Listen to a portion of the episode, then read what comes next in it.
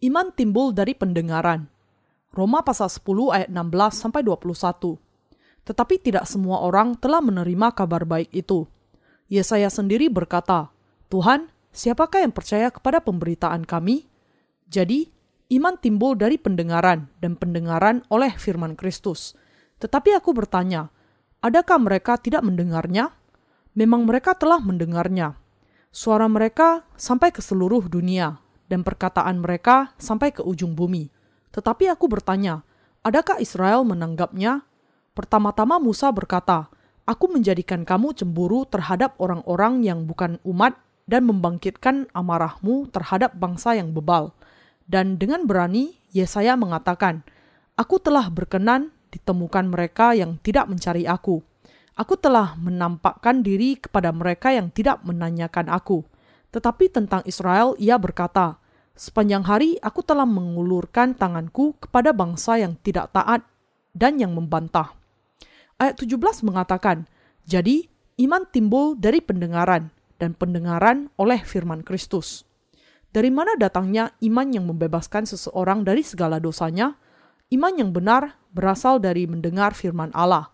Saya akan melanjutkan memberi kesaksian mengenai Injil kebenaran Allah melalui firman-Nya saya akan memulai dengan membuka Roma pasal 3 ayat 10 sampai 20.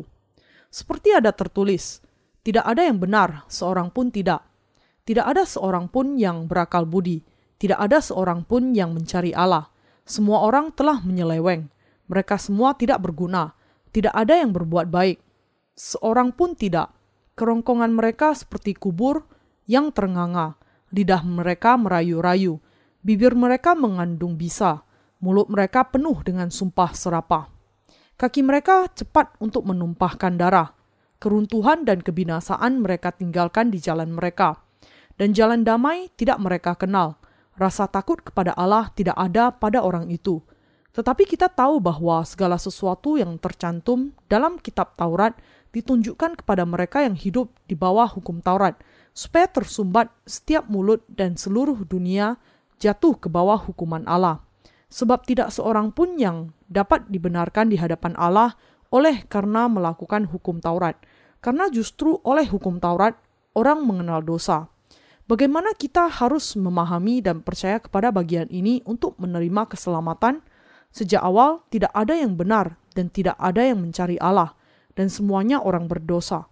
Kerongkongan mereka seperti kubur yang terenganga, lidah mereka merayu-rayu, bibir mereka mengandung bisa, Mulut mereka penuh dengan sumpah serapah. Kaki mereka cepat untuk menumpahkan darah. Jalan damai tidak mereka kenal.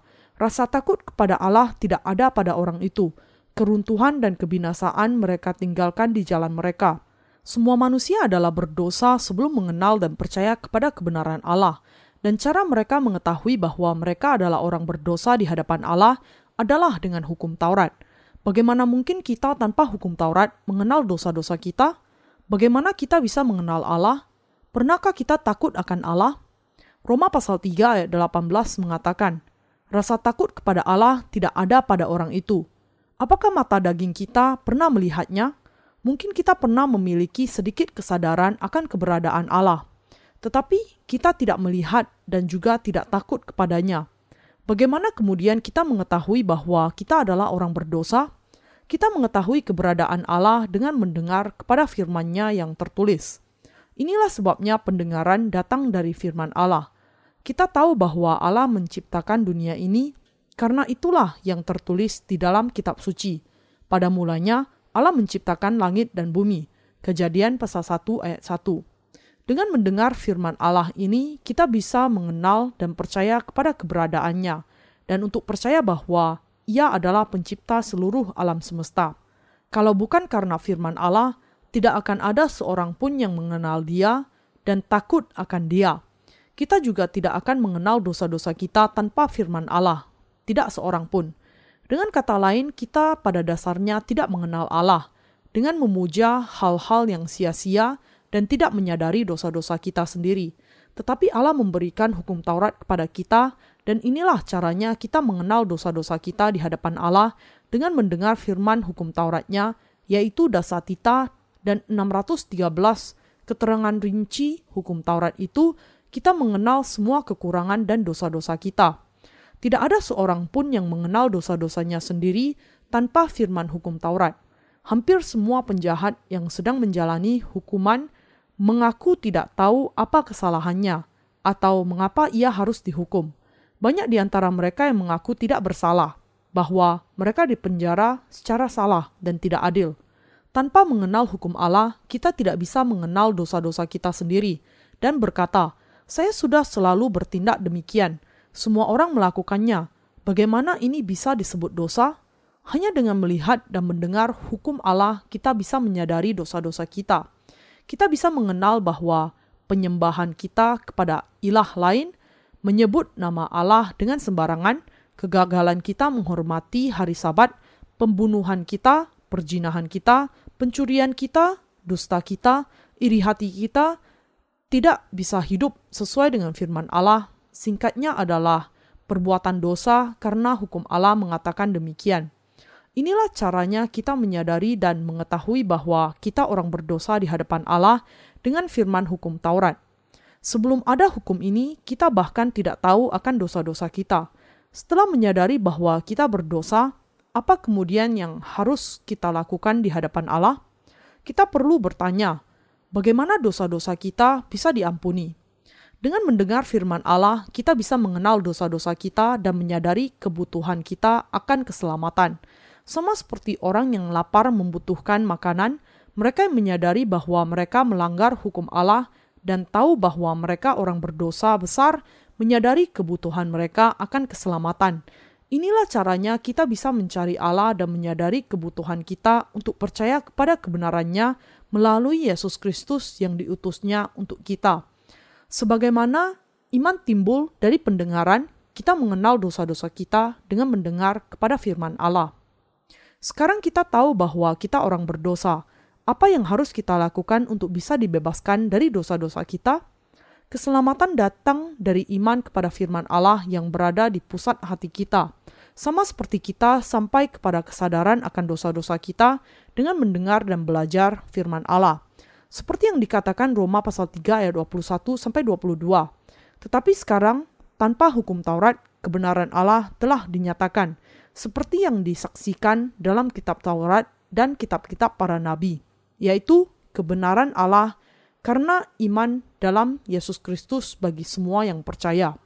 Dengan memberikan hukumnya kepada kita, Allah memungkinkan kita mengetahui bahwa kita orang berdosa di hadapannya, karena kita tidak bisa hidup sesuai dengan firman-Nya. Kita kemudian memiliki dua kebutuhan yang berbeda. Kita ingin hidup sesuai dengan hukum Taurat, tetapi pada saat yang sama kita sangat ingin mencari keselamatan atas dosa kita. Tetapi karena tanpa hukum Taurat, kebenaran Allah telah dinyatakan. Mereka yang akan dibebaskan dari dosa-dosanya harus menemukan penebusan dari iman mereka kepada kebenaran Allah ini, bukan hukum Taurat. Kita tahu bahwa pembebasan ini tidak berasal dari menaati hukum Allah, tetapi dengan percaya kepada keselamatan yang diberikan oleh Allah di dalam kebenaran Allah yang sudah menyelamatkan kita melalui Yesus Kristus. Apa kemudian kebenaran Allah dan keselamatannya itu? Inilah Injil air dan roh yang dibicarakan baik di dalam perjanjian lama maupun perjanjian baru. Injil air dan roh muncul di dalam perjanjian lama sebagai keselamatan oleh iman kepada sistem korban, dan di dalam perjanjian baru sebagai iman kepada baptisan Yesus dan salibnya. Roma pasal 3 ayat 21 sampai 22 mengatakan, seperti yang disaksikan dalam kitab Taurat dan kitab-kitab para nabi, yaitu kebenaran Allah karena iman dalam Yesus Kristus bagi semua orang yang percaya. Bagaimana kita bisa menerima kebenaran Allah? Kita bisa menerima kebenaran Allah dengan mengenal melalui firman Allah yang disaksikan oleh kitab Taurat dan kitab-kitab para nabi bahwa Yesus adalah Allah dan juru selamat kita dan dengan diselamatkan dari segala dosa melalui iman kita kepadanya. Dengan kata lain, kita menerima kebenaran Allah dengan percaya kepada firman-Nya yang disaksikan oleh kitab Taurat dan kitab-kitab para nabi di dalam Perjanjian Lama, bahwa kitab Taurat dan kitab-kitab para nabi menyaksikan firman Allah juga ditunjukkan di dalam pasal-pasal pertama dari surat Ibrani dan Roma. Bahwa Yesus datang untuk membebaskan kita adalah keselamatan yang dijanjikan bagi kita oleh Allah. Janji untuk menyelamatkan orang berdosa ini yang berada di bawah hukum Taurat dan terikat kepada kebinasaan sudah dibuat ribuan tahun lalu oleh Allah. Ia sudah berulang kali menekankan kembali janji ini dan menunjukkan betapa ia berkehendak untuk menepatinya melalui banyak hamba-hambanya yang datang sebelum kita. Mari kita lihat satu bagian sebagai contoh. Imamat pasal 16 ayat 21 mengatakan, Dan Harun harus meletakkan kedua tangannya ke atas kepala kambing jantan yang hidup itu dan mengakui di atas kepala kambing itu segala kesalahan orang Israel dan segala pelanggaran mereka. Apa pun juga dosa mereka, ia harus menanggungkan semuanya itu ke atas kepala kambing jantan itu dan kemudian melepaskannya ke padang gurun dengan perantaraan seseorang yang sudah siap sedia untuk itu. Bagian dari Roma pasal 3 ayat 21 sampai 22 yang mengatakan bahwa kebenaran Allah disaksikan oleh kitab Taurat dan kitab-kitab para nabi berarti bahwa keselamatan yang sempurna dari Yesus dinyatakan di dalam korban perjanjian lama di kemah suci dan melalui nabi-nabi seperti Yesaya, Yehezkiel, Yeremia, dan Daniel. Dengan kata lain, Allah sudah menyatakan melalui firman perjanjian lama bahwa ia mau menepati janji keselamatannya, bahwa ia akan melakukannya dengan mengutus Yesus Kristus, membuatnya menanggung segala dosa dunia dengan baptisannya, mati di kayu salib menggantikan kita, dan dengan itu membayar upah dari segala dosa kita dengan tubuhnya. Semuanya untuk pembebasan kita dari dosa melalui kebenaran Allah. Keselamatan kita dengan demikian bukan karena hukum Taurat, tetapi karena iman kita kepada kebenaran Allah. Yesus Kristus sendiri seperti yang disaksikan oleh kitab Taurat dan kitab-kitab para nabi. Allah mengatakan bahwa kita diselamatkan dari dosa kita dengan percaya kepada kebenaran Allah yang digenapi oleh Yesus Kristus. Iman kita timbul karena mendengar firman Allah ini, firman Yesus Kristus. Bagaimana kita bisa tahu dan percaya bahwa Yesus adalah juru selamat kita? Kita tahu dan percaya bahwa Yesus adalah juru selamat kita dengan mendengar firman Allah yang dikatakan kepada hamba-hambanya bahwa ia sudah berjanji untuk menyelamatkan kita sesuai dengan rencananya dan bahwa Yesus datang untuk menyelamatkan kita sesuai dengan janji dan rencana ini. Seperti yang tertulis di dalam Daniel pasal 9 ayat 24. 70 kali 7 masa telah ditetapkan atas bangsamu dan atas kotamu yang kudus, untuk melenyapkan kefasikan, untuk mengakhiri dosa, untuk menghapuskan kesalahan, untuk mendatangkan keadilan yang kekal, untuk menggenapkan penglihatan dan nabi, dan untuk mengurapi yang maha kudus. Allah sudah menetapkan 70 minggu bagi bangsa kita kita teruskan dengan bagian di atas dari kitab Daniel. Yang dijelaskan bagian di atas adalah kejatuhan bangsa Israel oleh Babel. Ketika Allah memutuskan bahwa bangsa Israel karena penyembahan berhala akan dibawa ke Babel sebagai tawanan dan hidup di sana selama 70 tahun sebagai budak. Seperti yang diputuskan Allah, Israel diserang dan dikalahkan oleh Babel dan tidak bisa bertahan dari serangan itu dan dikalahkan oleh para penyerang itu yang kemudian membawa banyak orang Israel sebagai tawanan dan menjadikan mereka sebagai budak. Di antara para tawanan itu ada orang-orang yang berhikmat, seperti Daniel, yang dijadikan oleh Raja Babel sebagai penasehatnya. Jadi, Allah menghukum bangsa Israel dengan cara ini, karena dosa-dosa mereka. Tetapi, karena ia penuh belas kasihan, ia tidak murka selamanya, tetapi justru merencanakan untuk membebaskan mereka setelah 70 tahun. Ketika Daniel bertobat di hadapan Allah bagi bangsanya, berdoa meminta belas kasihan dan kelepasan, Allah mengutus malaikat yang mengatakan ayat di atas. 70 kali 7 masa telah ditetapkan atas bangsamu dan atas kotamu yang kudus untuk melenyapkan kefasikan, untuk mengakhiri dosa, untuk menghapuskan kesalahan, untuk mendatangkan keadilan yang kekal, untuk menggenapkan penglihatan dan nabi, dan untuk mengurapi yang maha kudus. Bagian ini adalah janji Allah kepada Daniel bahwa ia akan mengampuni segala dosa umatnya setelah 70 tahun ketika semua pelanggaran mereka berakhir. Juga dinyatakan kepada kita mengenai janji pelepasan Allah melalui Yesus Kristus. Karena bangsa Israel melakukan banyak dosa, Allah harus menghukum mereka. Dan sebagai harga dari 70 tahun perbudakan, Allah mengampuni segala dosa masa lalu mereka. Ketika pelanggaran ditebus dan dosa diakhiri, segala dosa bangsa Israel tidak ada lagi. Ketika pendamaian untuk kesalahan dibuat, kebenaran kekal tersedia, lalu visi dan nubuat dimateraikan, semua firman Allah kepada Daniel akan digenapi. Melalui 70 tahun perbudakan yang semuanya harus ditanggung, dan di tahun ke-70, bangsa Israel akan kembali ke tanah mereka. Inilah yang dikatakan Allah kepada Daniel melalui malaikatnya. Janji ini adalah janji yang dibuat kepada bangsa Israel. Tetapi ini juga memiliki makna rohani. Sama seperti Allah menetapkan 70 tahun bagi bangsa Israel dan kota suci mereka, Allah sudah mempersiapkan bagi kita orang-orang yang percaya kepadanya kota suci surga kita, kerajaan Allah. Dalam Roma dikatakan, tetapi sekarang tanpa hukum Taurat, kebenaran Allah telah dinyatakan, seperti yang disaksikan oleh kitab Taurat dan kitab-kitab para nabi, yaitu kebenaran Allah karena iman dalam Yesus Kristus bagi semua orang yang percaya.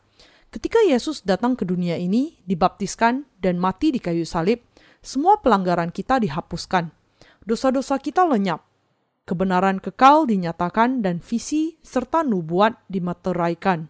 Bagian di dalam kitab Daniel tadi diakhiri dengan perkataan, mengurapi yang maha kudus. Apa artinya? Yang Maha Kudus tidak lain menunjuk kepada Yesus Kristus yang akan datang ke dunia ini untuk diurapi. Apa artinya diurapi? Bahwa Yesus akan menduduki tiga posisi, yaitu Raja, Imam Besar Kerajaan Allah, dan Nabi.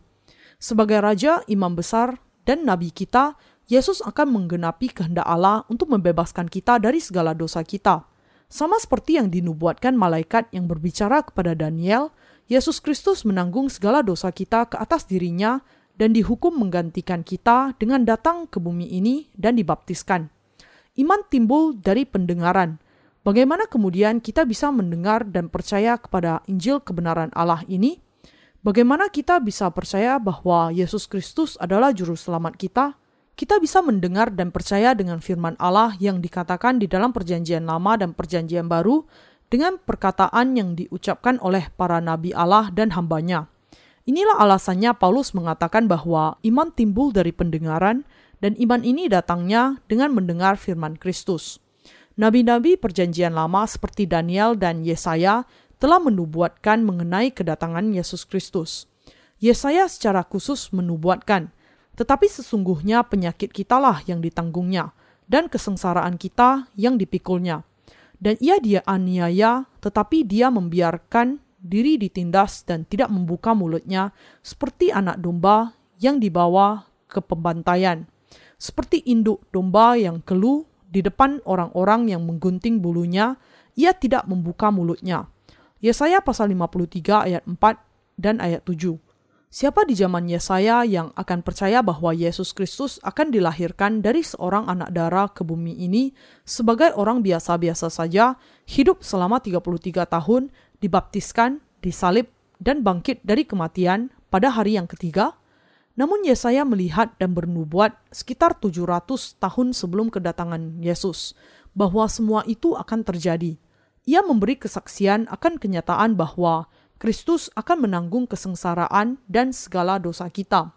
Inilah sebabnya Paulus sering kali menggunakan firman di dalam Perjanjian Lama ketika menuliskan kitab Roma untuk menjelaskan bagaimana hamba-hamba Allah memberikan kesaksian tentang bagaimana Yesus menjadi juru selamat kita dengan datang ke bumi ini, menghapus segala dosa dan menyelamatkan kita dengan kebenaran Allah. Karena semua sudah berbuat dosa, Roma pasal 3 ayat 23 sampai 24 mengatakan, "Karena semua orang telah berbuat dosa dan telah kehilangan kemuliaan Allah dan oleh kasih karunia telah dibenarkan dengan cuma-cuma karena penebusan dalam Kristus Yesus." Karena kita dilahirkan ke dalam dosa dan semua sudah berbuat dosa terhadap Allah, kita kehilangan kemuliaan Allah dan kerajaannya. Tetapi kita dibenarkan secara cuma-cuma oleh kasih karunia Allah melalui penebusan dalam Yesus Kristus.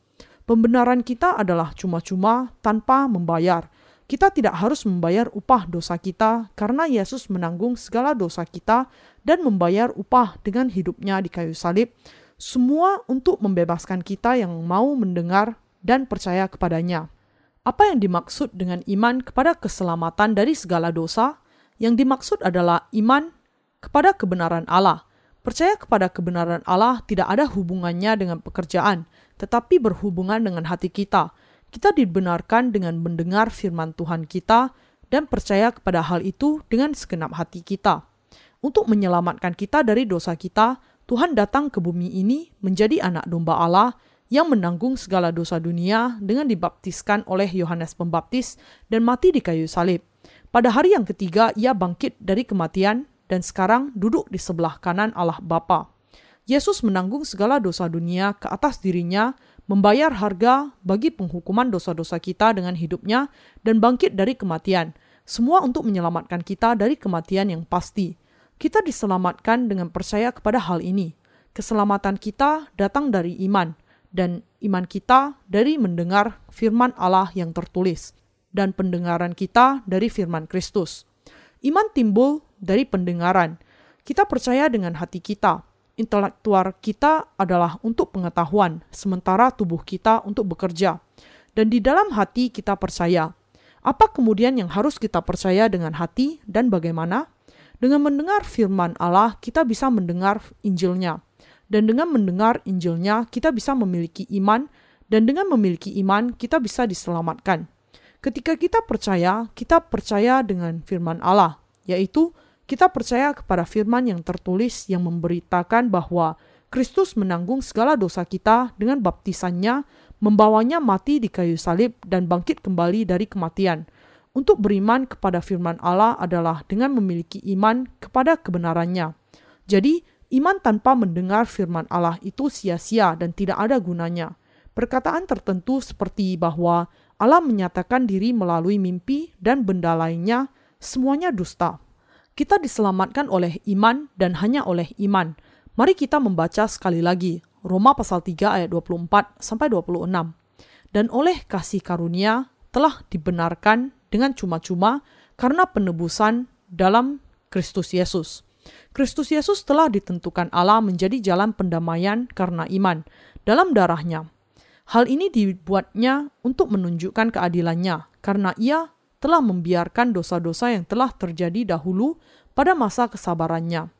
Maksudnya ialah untuk menunjukkan keadilannya pada masa ini, supaya nyata bahwa ia benar dan juga membenarkan orang yang percaya kepada Yesus.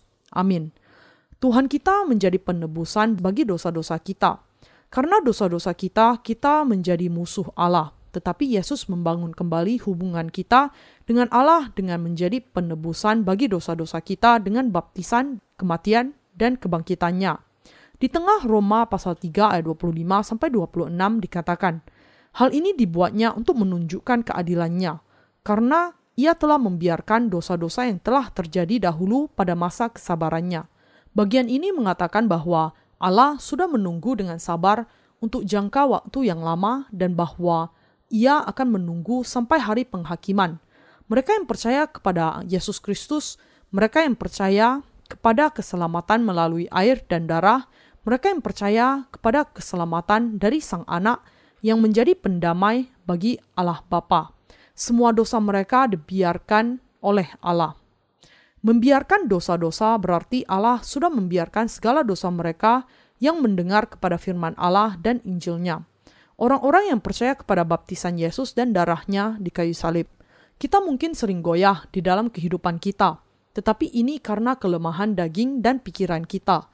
Dan selama kita tidak menyangkal keselamatan Yesus, Allah tidak akan melihat segala dosa itu sebagai dosa Allah tidak dengan kata lain memandang dosa-dosa mereka yang sudah diselamatkan dengan percaya kepada air dan darah Yesus Kristus di dalam hati mereka dan menghapuskan semuanya. Mengapa kemudian Allah membiarkan dosa kita? Bagaimana ia bisa mengabaikan dosa demikian? Ketika ia adalah Allah yang kudus dan adil, ini karena Kristus datang ke dunia ini dan dibaptiskan, itu karena Yesus menghapuskan segala dosa dunia dengan baptisan dan salibnya, sehingga Allah membiarkan dosa-dosa kita yang kita lakukan dahulu. Apakah dosa-dosa yang dilakukan dahulu hanya menunjuk kepada dosa-dosa asal saja? Tidak, bukan demikian. Karena ketika hal itu kelihatan seperti dosa-dosa asal kita, bagi Allah Bapa yang kekal, segala sesuatu adalah masa lalu. Dalam pandangan kekekalan, waktu di dunia ini muncul sebagai masa lalu. Dunia ini memiliki awal dan akhir, tetapi Allah kekal. Dan karena itu, ketika kita membandingkan waktunya dengan waktu dunia, segala dosa dunia ini nampak sebagai dilakukan di masa lalu di hadapannya. Hal ini dibuatnya untuk menunjukkan keadilannya karena ia telah membiarkan dosa-dosa yang telah terjadi dahulu pada masa kesabarannya. Inilah sebabnya Allah tidak memandang dosa kita.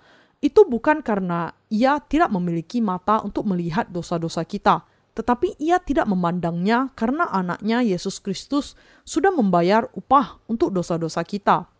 Karena baptisan dan penyaliban Yesus sudah membasuh segala dosa kita, kita kemudian muncul di hadapan Allah sebagai orang tidak berdosa.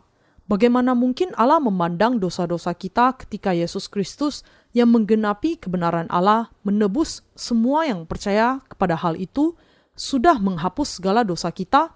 Demikianlah Allah menunjukkan keadilannya sekarang dengan membiarkan dosa-dosa yang dilakukan dahulu, dosa-dosa yang sudah dibayar oleh Yesus Kristus. Iman kepada kebenaran Allah datang dari firman Kristus karena firman Kristus itu sendiri mengandung kebenaran Allah. Dengan menunjukkan keadilannya, Allah menunjukkan bukan hanya kebenarannya, tetapi juga kebenaran mereka yang percaya kepada Yesus Kristus. Allah melenyapkan segala dosa kita, dan kita juga percaya di dalam hati kita bahwa Yesus sudah menghapus segala dosa kita. Inilah sebabnya kita menjadi tidak berdosa dan dibenarkan, karena kita sudah mengenakan kebenaran yang sama dengan kebenaran Kristus. Galatia pasal 3 ayat 27. Karena Allah dan kita sama-sama benar, kita menjadi keluarga di mana Anda dan saya adalah anak-anaknya. Apakah Anda percaya kepada berita yang indah ini?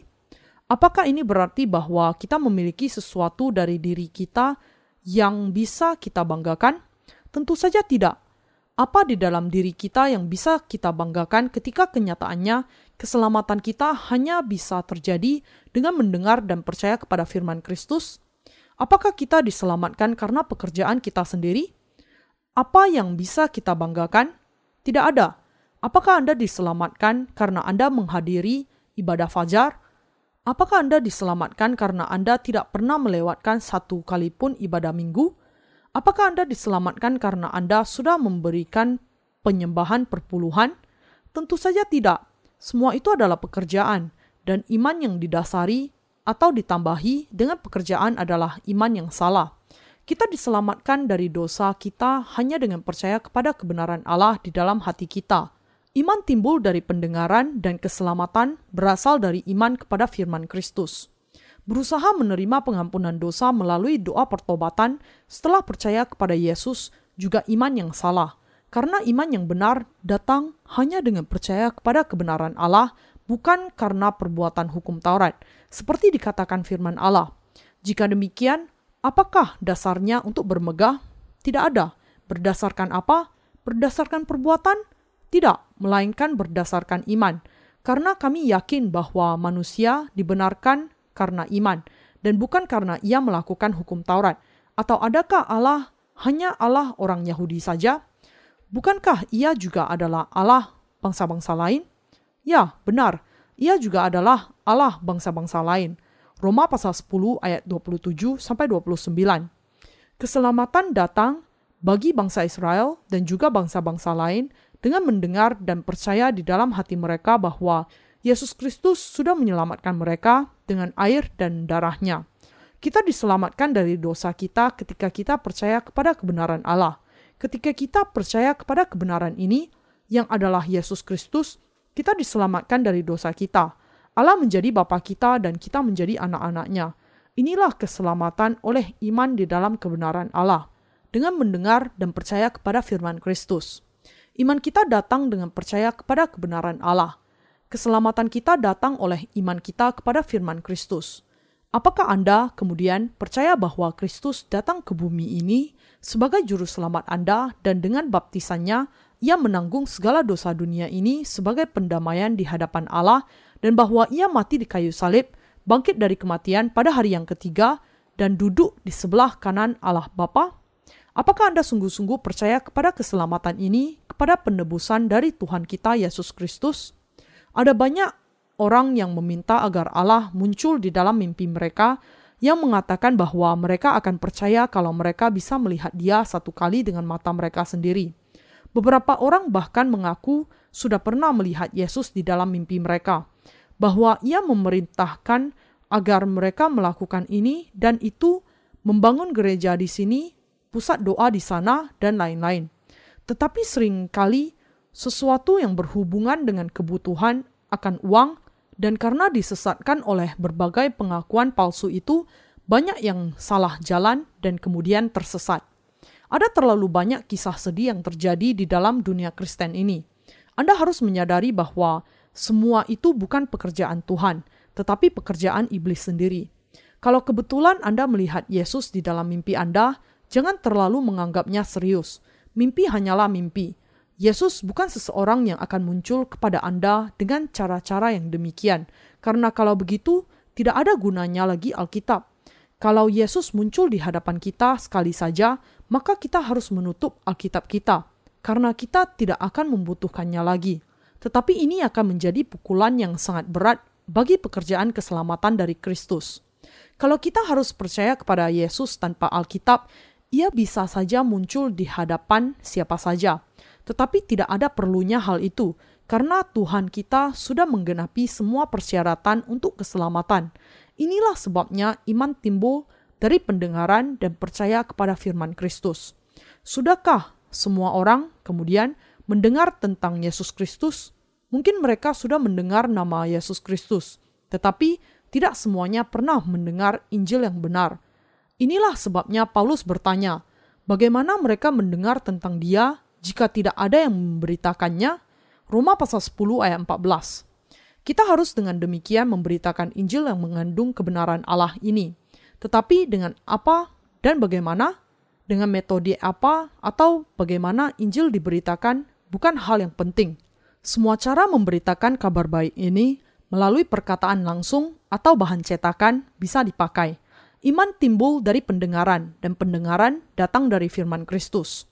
Bahan-bahan cetakan untuk memberitakan Injil juga bisa membawa pembaca kepada Injil yang benar. Apa pun caranya, Anda harus ingat bahwa iman bisa timbul hanya karena pendengaran, dan pendengaran hanya karena pemberitaan kabar baik. Kalau Anda sungguh-sungguh memiliki iman kepada firman Allah di dalam hati Anda, Anda akan mengerti bahwa Anda adalah orang Kristen yang sejati. Saya berharap dan berdoa agar Anda mengerti hal ini bahwa Anda sudah diselamatkan dari dosa Anda. Saya juga berharap dan berdoa agar Anda akan berpegang kepada firman air dan roh dengan kuat. Mari kita kemudian menyimpulkan diskusi kita dengan membaca Roma pasal 10 ayat 17 bersama-sama. Jadi, iman timbul dari pendengaran dan pendengaran oleh firman Kristus. Amin.